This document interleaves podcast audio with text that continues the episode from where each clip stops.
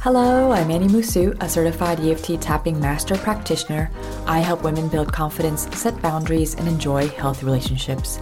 Welcome to my podcast, Hush Your Mind, building a better relationship with yourself. On this show, I offer practical wisdom to help you clear fears, limiting beliefs, and trauma so that you can gracefully create a life you love. Thanks for joining me in episode number 26 of my podcast, Hush Your Mind, building a better relationship with yourself. Someone recently asked me, Do you have any advice on how to stop being triggered in relationships? She often found herself in this typical scenario. Her partner calls to invite her to a hike or an art show. Immediately, her body tenses up and her stomach feels nauseous. The words, Yes, I'd love to go, spurt out of her mouth before she realizes what's happening. After hanging up the phone, she takes a few deep breaths and recenters herself. How did this happen again? she wonders. Horrified, she snatches her agenda. Am I even available the day of the outing? The emotional trigger, her partner's invitation, sparked anxiety within two seconds, creating a cascade of actions. Ignoring her own needs, saying yes, beating herself up, and eventually feeling resentful in the relationship. Have you experienced something similar? It's extremely frustrating. No one likes to feel like a hostage to their emotions.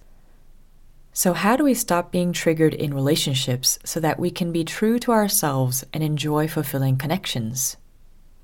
The first step is acknowledge your emotions in your body.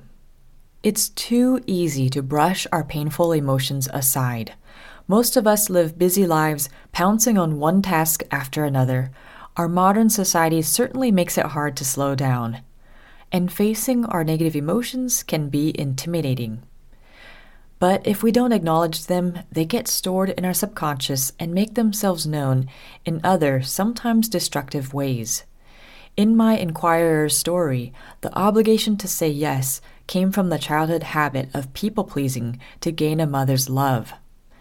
It's helpful to have an excellent understanding of how our old wounds affect us today. Becoming aware of our difficult emotions and their ties to the past gives us a bigger perspective.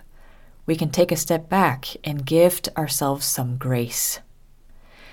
Yet my inquirer felt perplexed that despite years of talk therapy, she couldn't shake off her self sacrificing tendencies. That's because our intellectual understanding isn't enough we need to acknowledge and release these feelings from our subconscious mind and body if we want to move forward with ease. So, the first thing is to get into the habit of checking in with our bodies throughout the day.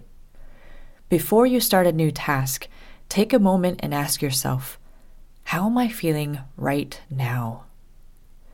What physical tension am I experiencing? That tension is stress manifesting in your body. Breathe deeply through any tension. If you like, cross your hands over your heart while breathing deeply to feel extra grounded.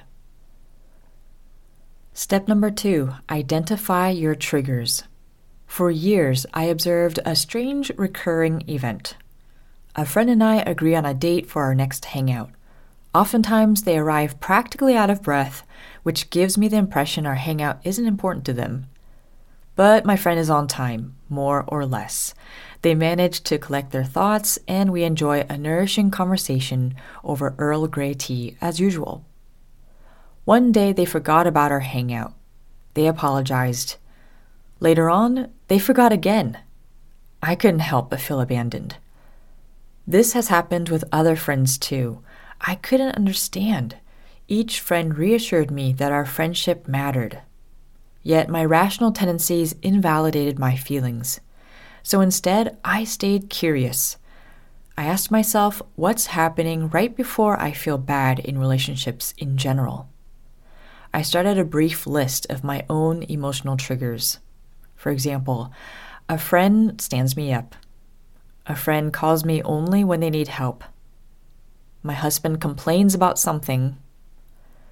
Mom doesn't ask me how I'm doing my in laws criticize my decisions. Note that the type of relationship can influence our triggers. For example, my heart pounds when my husband complains, but I stayed rather calm when a friend complains. Now that I'm more aware of my emotions in my body, that's step number one, I can stay grounded and better navigate these sticky situations. And finally, step number three trace the emotional trigger. When we get triggered, we often blame the other person, their words or actions made us feel awful. They should apologize and make amends. End of story, right? Not quite. If we want to find peace of mind, we must realize that waiting for others to change disempowers us. We can't control others' behaviors, but we can manage our reactions. Instead of looking outwards, we can contemplate when have I felt this way in my body before? What conclusions have I made about myself when this happens? A current issue often mirrors past trauma, unhealed wounds, insecurities, or unmet needs. We definitely don't want to blame ourselves for others' harmful actions. People who hurt us should obviously apologize and commit to doing the right thing.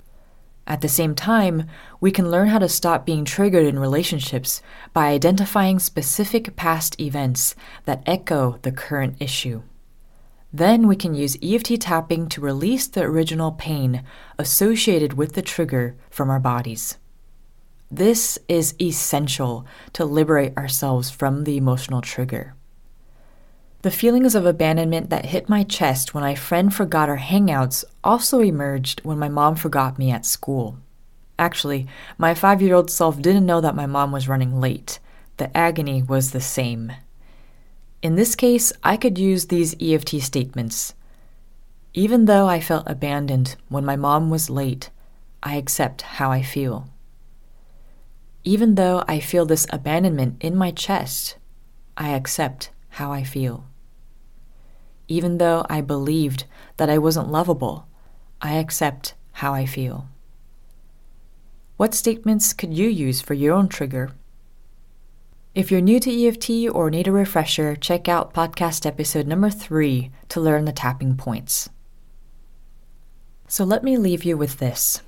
Once we release the pain from past events, we can breathe a little easier in our relationships. The self awareness that we've cultivated, mixed with the power of EFT tapping, helps us stay calmer and more present, improve communication with loved ones, and foster gratifying connections. If you still get triggered often, there may be deeper layers to clear. I guide brave souls in one to one sessions to release hidden subconscious blocks that are holding them back. Above all, emotional triggers invite us to come home to ourselves first to better understand who we are and validate our own emotions and needs. And in turn, the compassion we develop for ourselves nourishes our relationships with others. Thank you so much for joining me in this episode of Hush Your Mind. Keep in touch with me by subscribing to my twice a month newsletter or following me on Insight Timer.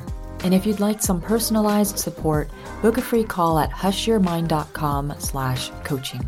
The links are in the show notes. May you have the courage to love and accept yourself. Be well and take care.